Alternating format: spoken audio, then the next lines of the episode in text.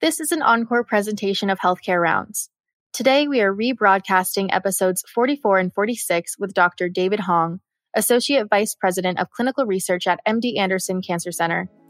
This episode was originally uploaded on April 11, 2019. Welcome to Healthcare Rounds, the podcast serving you the ins and outs of health policy and business topics, as well as our take on the rapidly evolving healthcare delivery ecosystem. I'm your host, John Marchica, CEO of Darwin Research Group and faculty associate at the W.P. Carey School of Business and the College of Health Solutions at Arizona State University.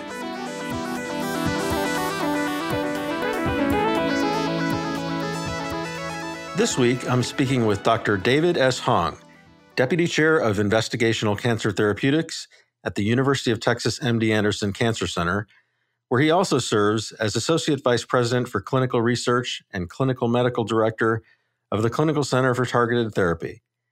Dr. Hong received a bachelor's degree in biology from Yale University and a medical degree from Albert Einstein College of Medicine. He completed an internship and residency at Thomas Jefferson University Hospital and a medical oncology fellowship at MD Anderson, during which time he was appointed Chief Medical Oncology Fellow. In 2005, he joined MD Anderson's faculty. Dr. Hong is the recipient of many awards, including the 2004 Young Investigator Award from the American Society of Clinical Oncology. He has published more than 270 articles in peer reviewed journals. So, um, to kick us off, tell me a little bit about your role uh, within MD Anderson. So I am the deputy director of what's called the Department of Investigational Cancer Therapeutics. It's a specific unit within MD Anderson dedicated to doing early drug development studies in, in cancer. And these studies are really the first in human studies, oftentimes phase ones. Uh, they have evolved in some sense um, over the last several years. Um, but they're the first steps after animal testing that goes into cancer patients. And so we run that unit or department within the institution. And I'm also the associate vice president of clinical research. Uh, and, in that role, I, I, I, play a number of different roles. Uh, I do a number of things. One is one of the th- important things. I think one of the challenges I think um, in academic medicine is is you know we have large bureaucratic infrastructures and trying to get some of these trials up and running as quickly as possible. And I'll talk a little bit about that in context of how clinical trials are changing, but also some of these emerging challenges overall in oncology drug development.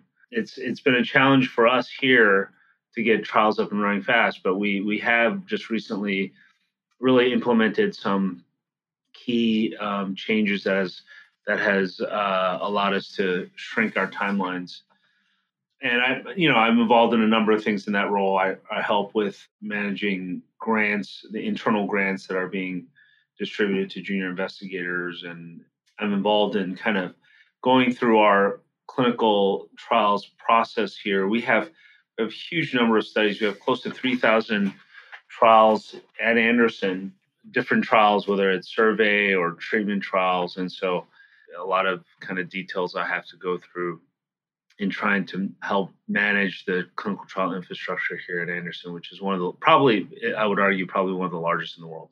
So, anybody who's watching the pharmaceutical industry uh, has noticed a surge in cancer drug approvals in recent years. Oh. And some of these drugs are showing remarkable results. And that's one of the reasons that I wanted to speak with you. Uh, was to get your insight from a research perspective, how and why things have changed, and can you talk about what's new in the last five to 10 years and why the research landscape is so different today? Good question. One, you're absolutely right. Uh, there's been really a record number of kind of new molecular entities and orphan drugs, both uh, new and also generics and biosimilars in 2018. There was a total of what are called 76 new indications for uh, new drugs in cancer over the last five years. And right now, um, and there is close to a thousand, uh, a thousand two hundred different agents or new molecular entities in clinical trials as of 2018. But that's been that's been growing over the last uh, you know decade. In 2008, there was about 750, but it's been slowly climbing. Now it's close to 1,200. And why is that? Well, part of that is is to a large extent is because we are reaping the harvest of molecular science and investment that has been and discoveries that have been uh, implemented over uh, the last several decades, right? Dr. Hanahan and, and, Dr. Weinberg are scientists in oncology who wrote this a seminal uh, review uh, called um, "The Hallmarks of Cancer," and their first publication was in 2000. At that time, they had listed the classic hallmarks. There were six hallmarks of cancer, but they republished their publication again in 2011, and they added an additional four hallmarks of cancer, particularly Im- avoiding immune destruction. That was one of their emerging hallmarks. Uh, since then, the discovery and underpinning of the understanding of how cancer is so destructive has led to ways to target it. So you know, I'm in Texas, so we talk about oil a lot, right? right. And uh, we had we had a fracking event in 2011, and that fracking event, uh, that new technology was immunotherapy, and that was the first time when uh, ipilimumab was approved in melanoma, and soon afterwards we had um, a number of uh, new immunotherapy uh, agents, uh, particularly PD-1 inhibitors that augmented the, the anti-CTLA-4 ipilimumab that led to obviously even more activity and, and also then has emerged other things such as CAR T cells, et cetera. These numbers are probably out of date, but as of March of 2017, there was close to 1,122 cancer immunotherapy combination trials. Wow. Again, this is the individual agents I talked about the 1,200 agents in 2018. So there's been a, really an explosion of uh, new trials, new agents, in particular in immunotherapy. It's really transformed the landscape for cancers that we never ever thought were going to be amenable to immunotherapy, such as lung, such as bladder. I mean, we we had some indication that melanoma was responsive to immunotherapy, such as IL two, high dose IL two, but uh, those were oftentimes limited in, in really patients who could tolerate that drug. But these drugs are now, but they have some uh, side effects, have been relatively well tolerated. Third thing, beyond the new molecules, beyond immunotherapy, and number three uh, has really been in parallel to immunotherapy has been just the refinement and the ability to kind of molecularly phenotype uh, tumors and that's all the way from things like uh, BRCA mutations, which we knew for a long time, but until just recently had been able to target patients with BRCA mutations with what are called PARP inhibitors. And also other mutations that are relatively rare but are truly transformative, such as NTRK fusions. I was involved in the, the phase one, but also uh, the uh, New England Journal phase uh, two and uh, kind of paper that was pivotal, or the studies that were pivotal in the approval of what's called larotrectinib, which is the first NTRK fusion inhibitor. And what's unique about this approval was that it was approved across all tumor types, regardless of the type of cancer you had, as long as you had an NTRK fusion. And so this was really the second type of drug that was approved, uh, what's called independent of histology or tumor type. The first was actually uh, what's called pembrolizumab, one of the immunotherapy checkpoint inhibitors, in a subset of tumors called MSI high. I'm coining this phrase, but I, am sure if you talk with other experts, they would say it truly is kind of this golden era of uh, oncology drug development that we haven't seen for a while. So that that uh, personalization that you're talking about, I had a, I was at a conference and I, there were two doctors, one that was really strong on clinical pathway development, and the other one that was speaking about um, more the precision medicine. And it was really interesting to see these like two different perspectives. Not that they're mutually exclusive, but seeing these these two physicians talk about the advantages of either standardization or personalization. I don't know. What, what are your thoughts on that? I agree with you. They're not mutually exclusive, and um, both of them are valuable in, in many ways. I think they will intersect as we become more personalized. So, in personalized therapy, I think one of the the reason that this is happening more and more is because actually, you know, profiling molecularly profiling tumors have become much much cheaper. I remember when I was a resident in I think it was it was around 2002. Francis Collins, I think Bill Clinton and um, Craig Venter made an announcement.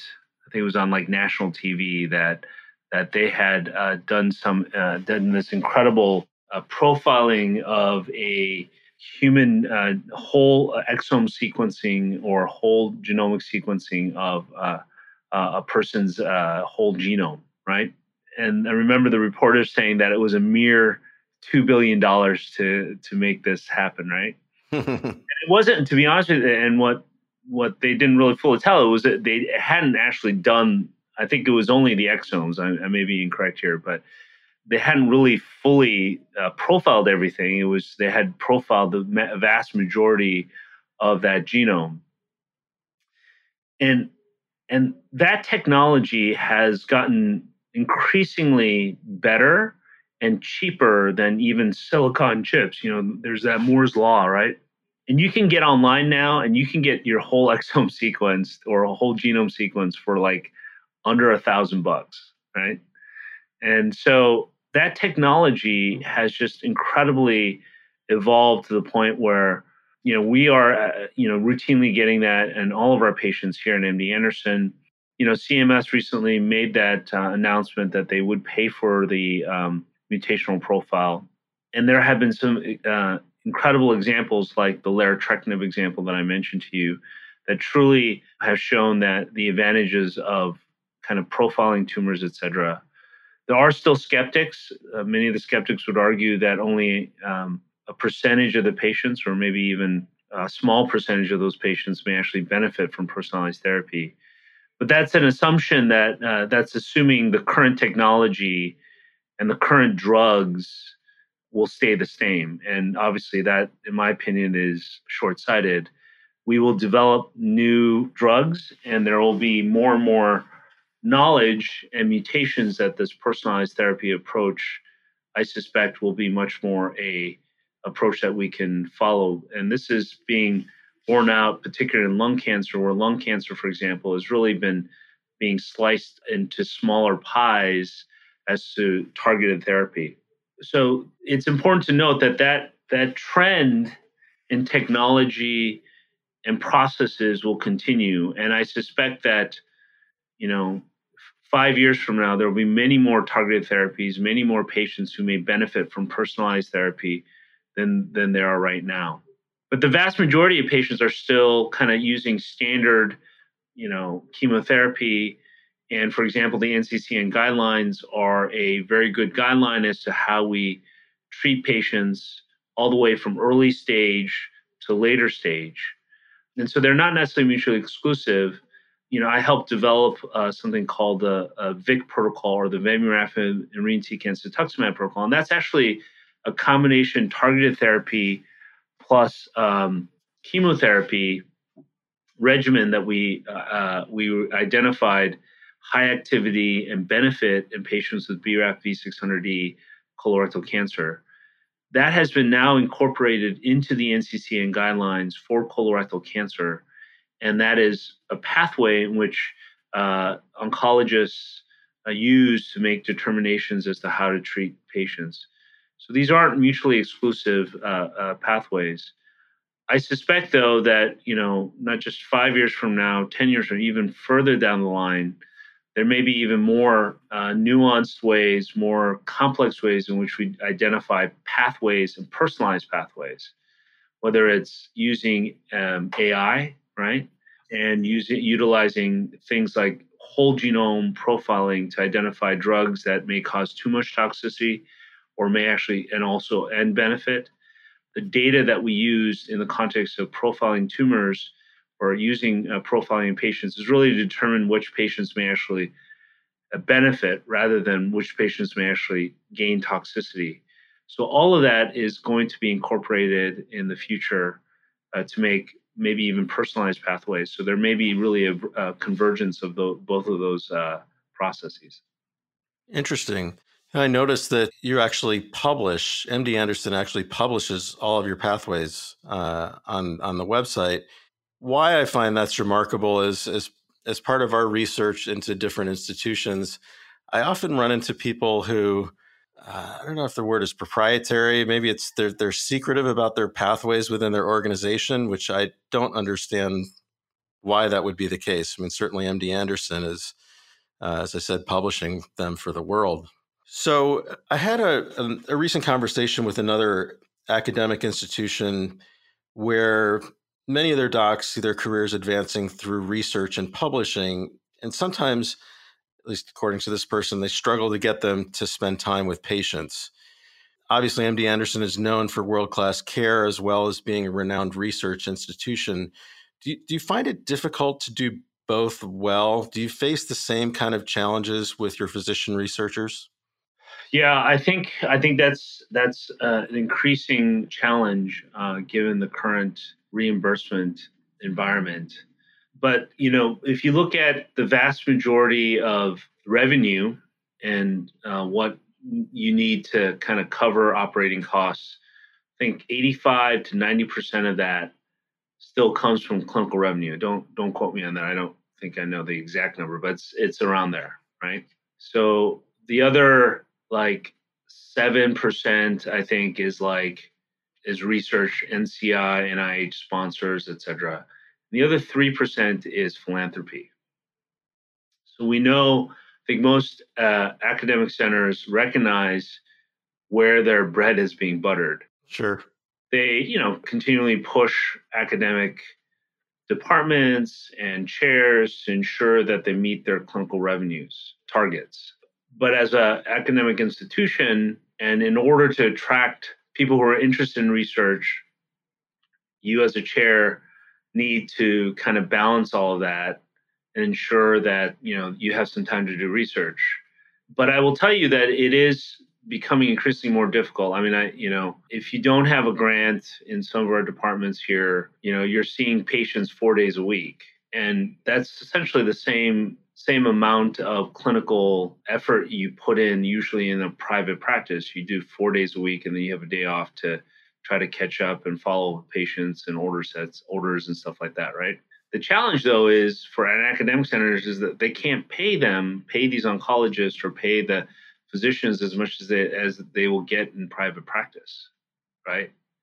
So if you increasingly make it equivalent, you know, time that you're spending just on doing clinical care as you would do in a group practice or outpatient practice without you know giving them time to do research then you know what incentive is there to stay in an academic institution? And i've seen that happen with a number of my colleagues who actually graduated from md anderson fellowship which i did went off to academia brilliant people who were you know had really promising early careers got asco cdas et cetera or asco young investigator awards but their respective institutions would require them to see a lot more clinical care than they initially signed up for.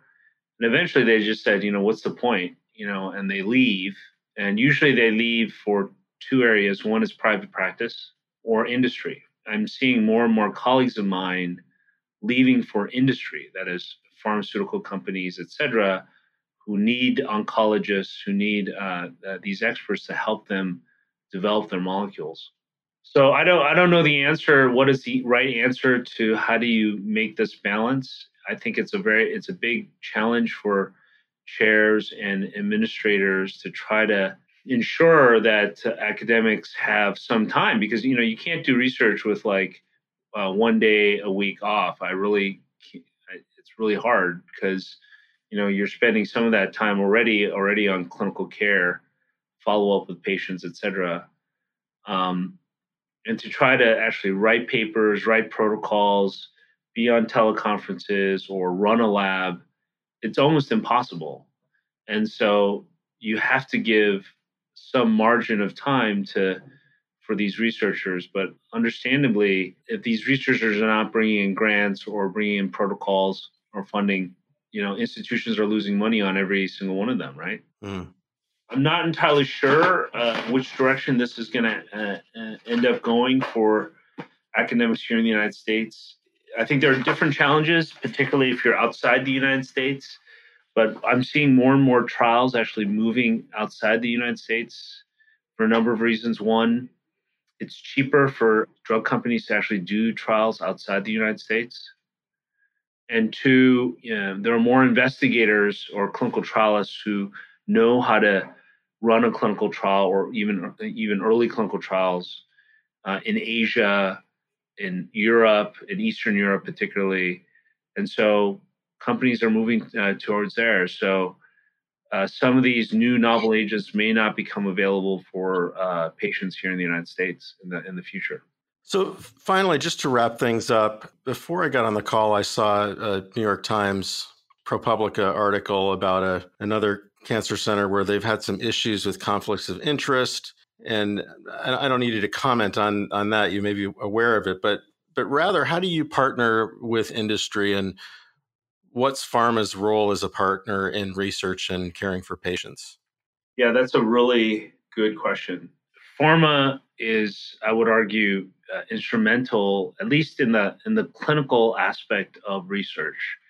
I think the NIH and the NCI has a very obviously uh, central, strong role in preclinical research, and and to some extent, uh, pharma is having increasingly uh, there there are needs for pharma to also have an increasing role, or biotech to have, pharma and biotech to have a role, and also preclinical research.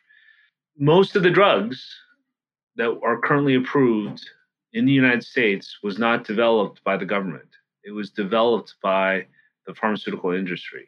The vast majority of new drugs whether it's in oncology, those 73 indications came from drug companies who invested and poured, I would argue, billions of dollars into research. Now, one can argue, I'm not going to argue about drug pricing, which is, I think, complicated sure. and nuanced here. But part of the reason that they're able to do research is the money that they've poured into uh, this area. We do have collaborations with the NCI in doing clinical trials with them. But the vast majority of, of clinical trials that are done in this country and in the world are conducted by pharmaceutical companies.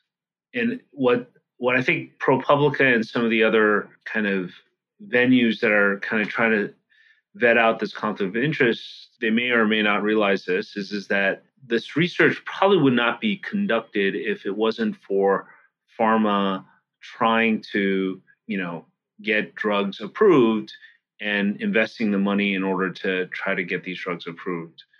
Clinical trials is an incredibly expensive endeavor, and that's also a very complicated reason as to why. But you know, the numbers range from phase ones from 20 to 50 million dollars uh, phase one, and then you get into a large phase, randomized phase two, it can run up to 100 million, and then doing an international phase three study can be up to 300 million there's debate as to uh, how much this whole process costs, but if you look at the Tufts Drug Institute, Joe DiMasi has been working in this area for decades, and their data suggests that capitalized costs, that means the cost incurred to get one drug approved, which is usually a, a 10% likelihood of a drug, one drug that only one drug out of 10 that gets into the clinic gets approved that capitalized cost is probably three billion or more. Um, again, one can debate as to why these drug costs are so high, but without pharma, the, the United States government does not have that kind of cash to invest in research and getting new drugs out there. So, fortunately or unfortunately, that's just kind of the nature of uh, the reality of drug development at this time. Well, and, and pharma wouldn't be able to implement those trials unless they were in partnership with the MD Andersons of the world, right? I mean, yes and no. Increasingly, pharma is moving outside of academia. There's a, one of the largest clinical trials units in the world, or in the United States at least, is something called Sarah Cannon Cancer Center. And they're not necessarily affiliated with a university. Uh, they're part of HCA, a dedicated oncology practice that is really kind of focused on clinical trials in oncology. and they are a juggernaut in oncology clinical trials, but they're not affiliated with any university of any sort. And so that that allows them to have low lower overhead costs and also uh, allows them to have faster implementation of clinical trials, which which always leads to decreased research costs, right? So to date, we know on average from a drug getting into the clinic and getting approved still takes about eight years before uh, FDA approval. Things have gotten faster in the last couple of years, but you know the last paper I read on this still the average was like eight to nine years. And so if you're, for example, a far, small biotech, you are burning through incredible amounts of cash to pay for your staff, the clinical trials, et cetera. And so the faster you get that up and running and completed, the better. Um, and so MD Anderson's and um, Dana Farber's MSKCC, they're still very important in the clinical trial infrastructure, but there are other alternatives that drug companies and pharma are looking at, not including Sarah Cannon, but also outside of the United States. So there are other entities now outside of the United States that are also doing these kind of clinical trials. Now, you know, the FDA, essentially their mandate is, is that you know, as long as the data is good, right? And it's it's been audited and vetted and it appears good, they're not going to necessarily disapprove a drug because it's not done at MD Anderson or Sloan Kettering. Right. They just want to make sure that the right protocols have been followed and all of the essentials of running a clinical trial is done properly, essentially. So uh, you're all in competitions with each other for those those clinical trials. Correct. I mean, ideally we should we shouldn't be in competition, right? Ideally, we should all be working together towards uh, you know getting these trials up and running and completed for our cancer patients. But there is some level of competition. I would both really academic competition, but also trying to get slots for patients who are at your institution. I wanted to pick up where we left off on our discussion of pharma and the cost to bring a drug to market. I think you you threw out a figure of something like two billion dollars. That's the number that I, I've seen, something around that. And we were talking offline about the decisions that pharma companies need to make, whether to even enter clinical trials or to move from phase one to two or two to three, bring a drug to market, so on. Every stage of the every step of the way, in those stages, a decision needs to be made, a go no go decision. What are your thoughts on that process and the the issues that people think about when making those decisions? Yeah, that's a really excellent question. So I I had that same question to my colleagues in pharma. And so I actually pitched a a educational session on this very topic and we titled it the art and science of go no go decisions in oncology drug development. And the reason we titled that is, is because I, it's not a science scientific process, right? There are many different factors that make a decision about whether a drug will move into not only into the clinic, but from each step in the process. And there were three kind of industry veterans who were part of that educational session if some of your audience were at AACR, they can log on to the AACR website and actually it was recorded. Nancy Cole, who is was kind of the head biologist or head chief scientific officer at Blueprint Biology. She's now a consultant for a number of uh, companies, institutions. The second person was David Feltquate, who is the head of early drug development at BMS. And the last person was Sandra Horning, who's the chief medical officer at Genentech. And so, you know, I posed this question to all three of them. Well, how do you make these decisions in each step from the preclinical to the early and to the late? Nancy, you know, obviously uh, shared there are a number of key decisions. Is there activity in certain models? Can you actually create a molecule that will have the right stability and characteristics in a CLIA environment that we can can you scale it right? Can you make enough drugs so that you can get this into the clinic? And what in the context of all of this you know what are your competitors out there? What uh, drugs are already uh, in that space?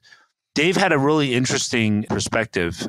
He's a huge fan of this economist named Tversky, who was a behavioral economist who won the Nobel Prize, and that and and really believe that in complex decision processes, you really need clear, try to make as much objective decisions as possible outside of your own personal kind of agendas. I think we're all, whether it's in uh, to some extent in science, but also in complex decision process such as drug development, you're all we all have biases, right? Sure. And Dave has tried, at least in his processes, to eliminate that by looking at certain. Uh, he's actually got an algorithm where he looks at certain uh, uh, characteristics of that molecule in clinic. So in early trials. So does this is there activity? Is there does this uh, inhibit what we think it does in biomarkers, uh, both what's called proximal biomarkers and distal biomarkers? And what level of activity are we seeing? Is this safe or less toxic in human beings?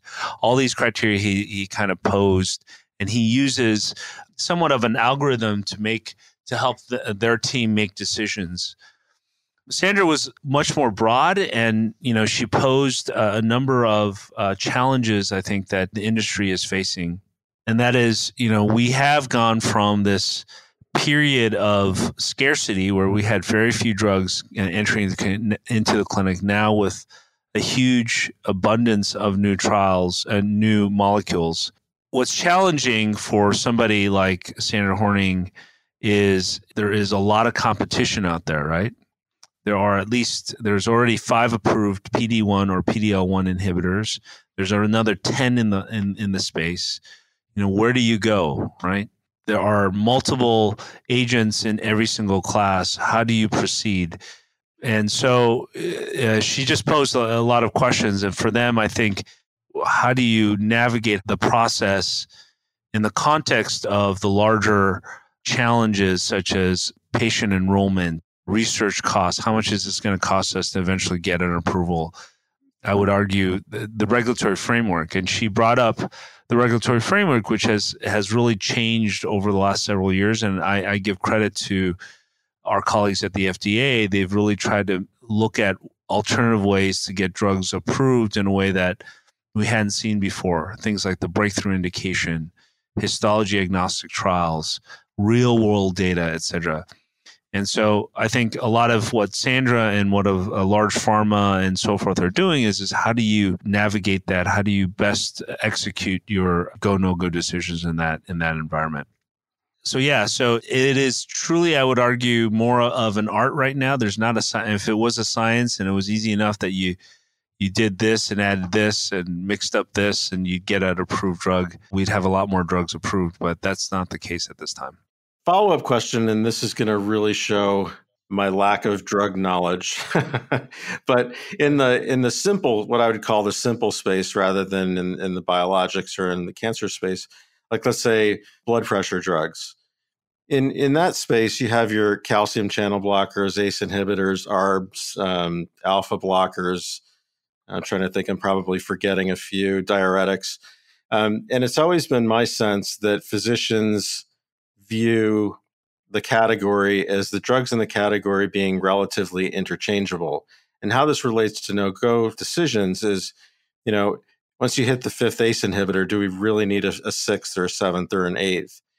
And especially in in these days when you know formularies are, are tightening up and putting products in preferential positions. So my question is, is it different in the world of oncology? Do you view products in a given category as being relatively interchangeable, or does it go to our last conversation about precision medicine and maybe one particular drug is better than another? That's a really good question. I mean, to date, most of these drugs are oftentimes approved in any specific indication. For example, you know, there, like I said, there's like five different PD1 inhibitors out there, PDL1 inhibitors, but each of them have taken different niches, right? So, for example, durvalumab, which is this PDL1 inhibitor, I think AstraZeneca owns that, is approved in uh, from a, a large study which was called the Pacific trial, which was in the context of adjuvant therapy after chemo XRT, chemoradiation uh, radiation in in lung cancer patients. I'm pretty sure. I'm sure that there are other drug companies now, like Merck and uh, BMS, looking to use that space. But at this point, I don't think you can just ask, you know, your insurance company to add Nivo in that context of that setting, because these drugs are so expensive, right? It's not like, oh, I'm going to change out one ACE inhibitor for another, right? Right. And some of these drugs have only indications in certain specific disease states.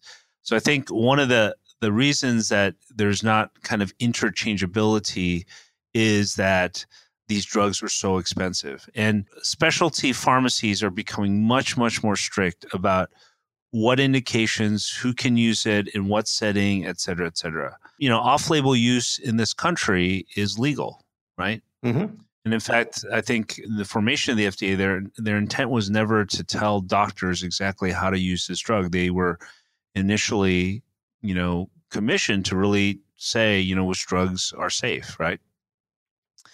But uh, but because of the expense of these drugs, um, specialty pharmacies, insurance plans are becoming very strict about how these drugs can be used and not used and what indications. And so I see that being different than just standard other drugs like ACE inhibitors, et cetera. What implication what implication does that have for biosimilars?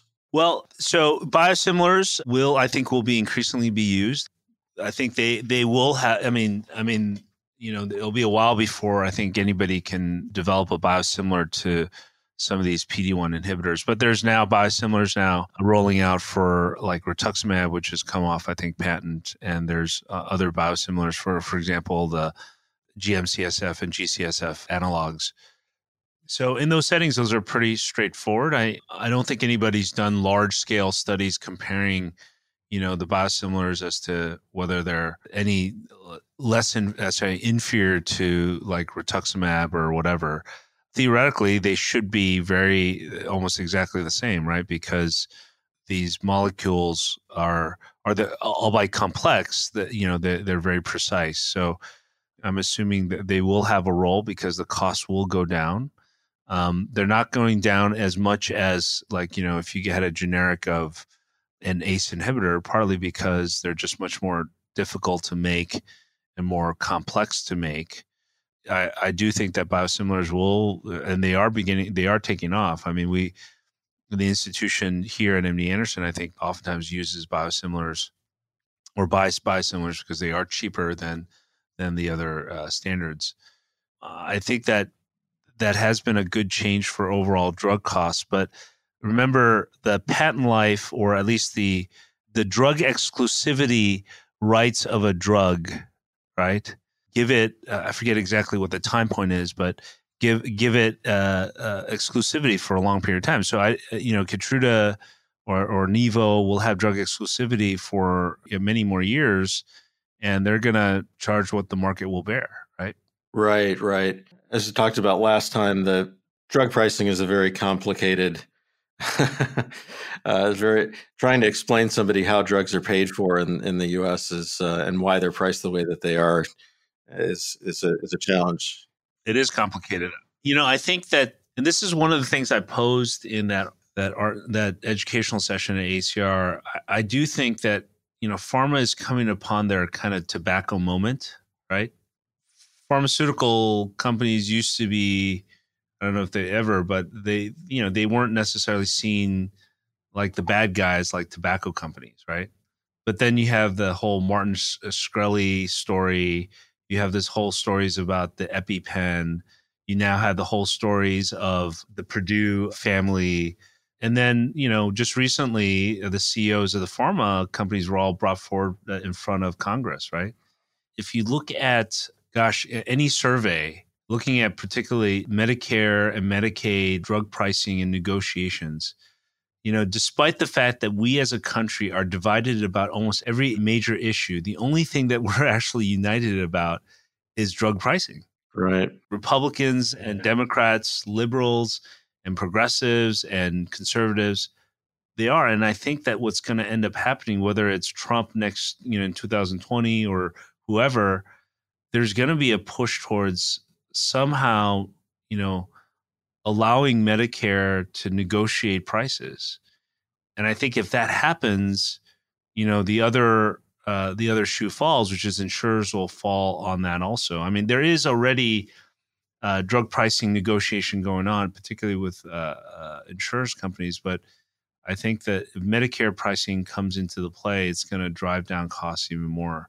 And so drug companies are going to have to figure out how do they, you know, given the re- increasing research costs and maybe likely uh, drug reimbursements going downwards, you know, how do they make decisions based upon that, right? And they, you know, as much as we'd like to think that drug companies purely make decisions on science alone and uh, efficacy of drugs, they don't. They have to be fiduciaries to their stockholders and they have to make decisions based that that will make revenue right yeah and i think today it's uh, it's an even bigger issue but the the example that i used to use is um, zithromax so azithromycin now granted we're talking a, a, much much lower scale in terms of dollars but i i always used to say pharma has a hard time selling value you know here you have you can take for your sinusitis, you can take penicillin or amoxicillin three times a day for 10 days. Not sure if that's exactly accurate, but if you look at the Z-Pak, you know, you load up on the first day and then you take something for four more days and you're it's, it's much more convenient. You're much more likely to be compliant. But when you go to the pharmacy and you see this, and I know it's off patent now, but you see this and you say, well, wait a minute, I'm going to pay $70 or this costs $100 for six pills. And people just think, and it's the same kind of thing with the Gilead drug or suite of drugs for Hep C. People look at that and they and they they just say the value can't be there for what I'm getting. And and I just I don't disagree at all, by the way, that they're having their tobacco moment here with a, a string of these kinds of things hitting the news. And I also think that they just haven't done, as an industry, a good job explaining the value of, of what it is that they bring to the table. I agree. I, you know, I mean, it's it's a it's a part of the larger story of healthcare here in the United States, right? I don't know what the right answer is. I I definitely envy some aspects of like kind of centralized managed systems like Canada or in Europe. But at the same time, like I will tell you, the number of clinical trials, the number amount of research that's being done here in the United States, the number of drugs that are available are not available to cancer patients in Canada or the UK. You know, UK uh, has something called the NICE system, right? Which is a committee that makes decisions based upon the value of a, a life year, right? whether or not that drug is going to be of value to a cancer patient. You know, how do you put a price on that? I it's hard to put a price. In my opinion, it's hard if it's especially if it's your if your wife or your son or whoever, right? If a committee, a government committee says, we know that this drug can extend, possibly extend the life of uh, somebody by six months, but we don't think that is enough for us as a government to pay well, that's a curve, right? That's a that's a curve. Some of those patients who may benefit six months may also benefit five years. Right. It's it's it's the tail end, but there, there's still that chance. I I don't know if Americans are going to want to to make those kind of decisions or want somebody in a central government to make that kind of decision, right? And there are a number of health economists, as you, we all know, who argue, you know, there are three things in healthcare and it's it's different than most other economic kind of markets. One is quality, availability, and then cost. And most health economists would argue you cannot have all three. It is very hard to have all three. Even in socialized systems like the UK or Canada, their costs are skyrocketing, right? And so it's a balance, and I it's it's one of those things where I, I uh, it'd be hard for me to see consumers here in the United States saying, "Oh, you know what? I'll, I'll wait. I'll wait three months for my uh, hip replacement." Right. or or you know what i'm not going to get that latest drug because you know it's too costly the government says it's too costly now you could have a two-tier system where those who could pay into that system you know have a private insurance which does occur in like canada and to some extent in other countries. But at the same time also i could see just an uh, uproar about the inequality of something like that. It, inevitably it would draw inequalities because no matter how much you know money you pour into a system like healthcare which we're pouring tons of money into there's still going to be inequalities. So i don't know the right answer to it john. I don't have the answer either. I certainly have my my opinions. I mean, the reality is, using the Canada or Canadian example in, in the UK, I would imagine that the people that you see down at MD Anderson who come from those countries are wealthy, right? I mean, they have the ability to to come to a you know top medical institution and have their care, and and, and no matter what direction we go in, it's I don't see that changing yes, yes and no. I mean, I you know I can't speak to the full population of patients that come to MD Anderson. I we definitely do a lot of kind of indigent care here in the Houston community because it's a Texas mandate. But you're correct in the sense that a lot of patients who do come here from outside of Houston have the resources to come, right? Especially if you're from another country. We're seeing a whole lot of patients actually coming from China. You know, it's a socialized system in China there's a, it's a kind of a videography essay on Chinese healthcare. It is abysmal about what's going on there. And there's there is going to there likely is probably already a two tiered system, but the system currently of those who get socialized healthcare there is is abysmal. I mean, it's just it's just really sad uh, on that article but we are seeing yes we are seeing lots of plenty of patients from other countries coming here it's because there a lot of them are from socialized countries right we have the the best potentially the best care here in in the US but then there's the question about well why is it that we're not at the top of the list in outcomes in just about every yeah. category that you look at why is that well, so so in cancer care, we actually are better than like socialized systems like UK and so forth. If you look at life expectancy and so forth. I, I think it's far more complex than just, oh, you know, our healthcare system. I mean, you think about health. Health is the human body's health is a very complex system, right? I mean, like we Americans eat crap.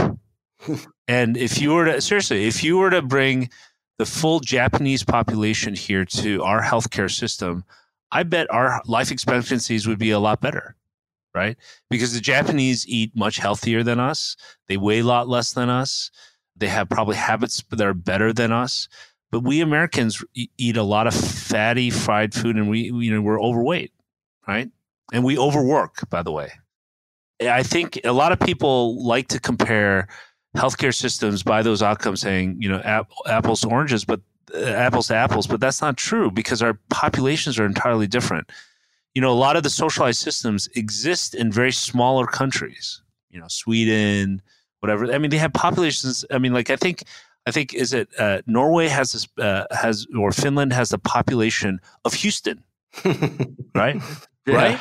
I didn't. I didn't think. Yeah, and so how do you how do you come and you say, well, you know, they're they they have such higher ex, uh, life expectancies. Well, you know, that's hard to compare a 300 million to 5 million population. You know, and a much more heter- a much more homogeneous population relative to heterogeneous population. And so, you know, I kind of oftentimes take those kind of comparisons with somewhat grain of salt because I don't think that you can just throw the United States population and say, well, you know, therefore the healthcare system is failing them. I totally agree that there are definite aspects and criticisms of the current modern, our American modern healthcare system that is failing the American populace, but there's also many aspects of American healthcare that is truly benefiting us as a nation, particularly in innovation.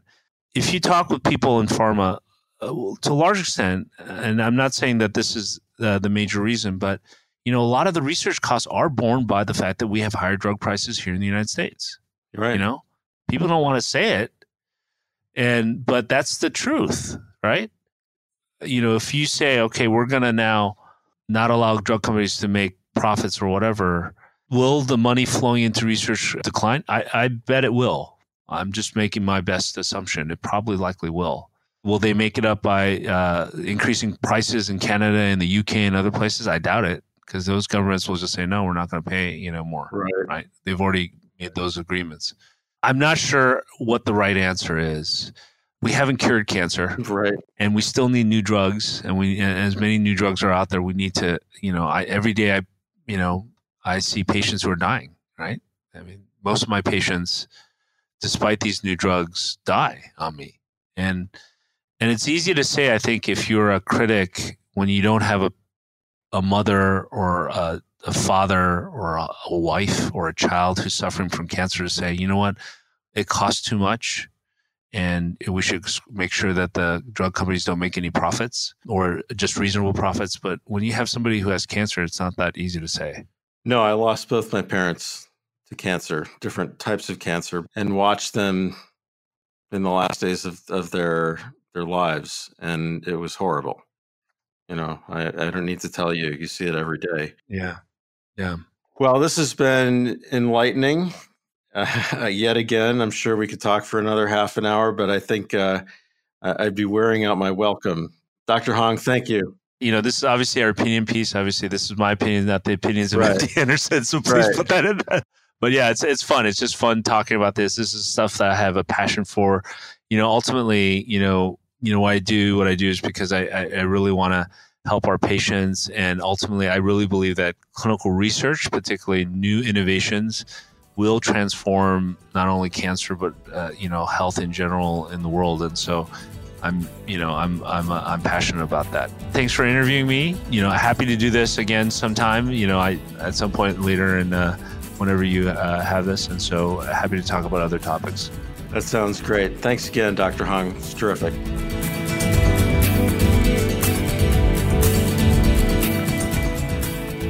That's all for this week. From all of us at Darwin Research Group, thanks for listening. If you haven't yet done so, please rate and review Healthcare Rounds wherever you listen to podcasts. Healthcare Rounds is produced by Diana Nikolic and engineered by Andrew Rojek. Theme music by John Marchico. Darwin Research Group provides advanced market intelligence and in depth customer insights to healthcare executives. Our strategic focus is on healthcare delivery systems and the global shift toward value based care. To learn more about us, go to darwinresearch.com or send an email to insights at darwinresearch.com. Or if you'd like to get right to it, call us at 888 402 3465. See you next round.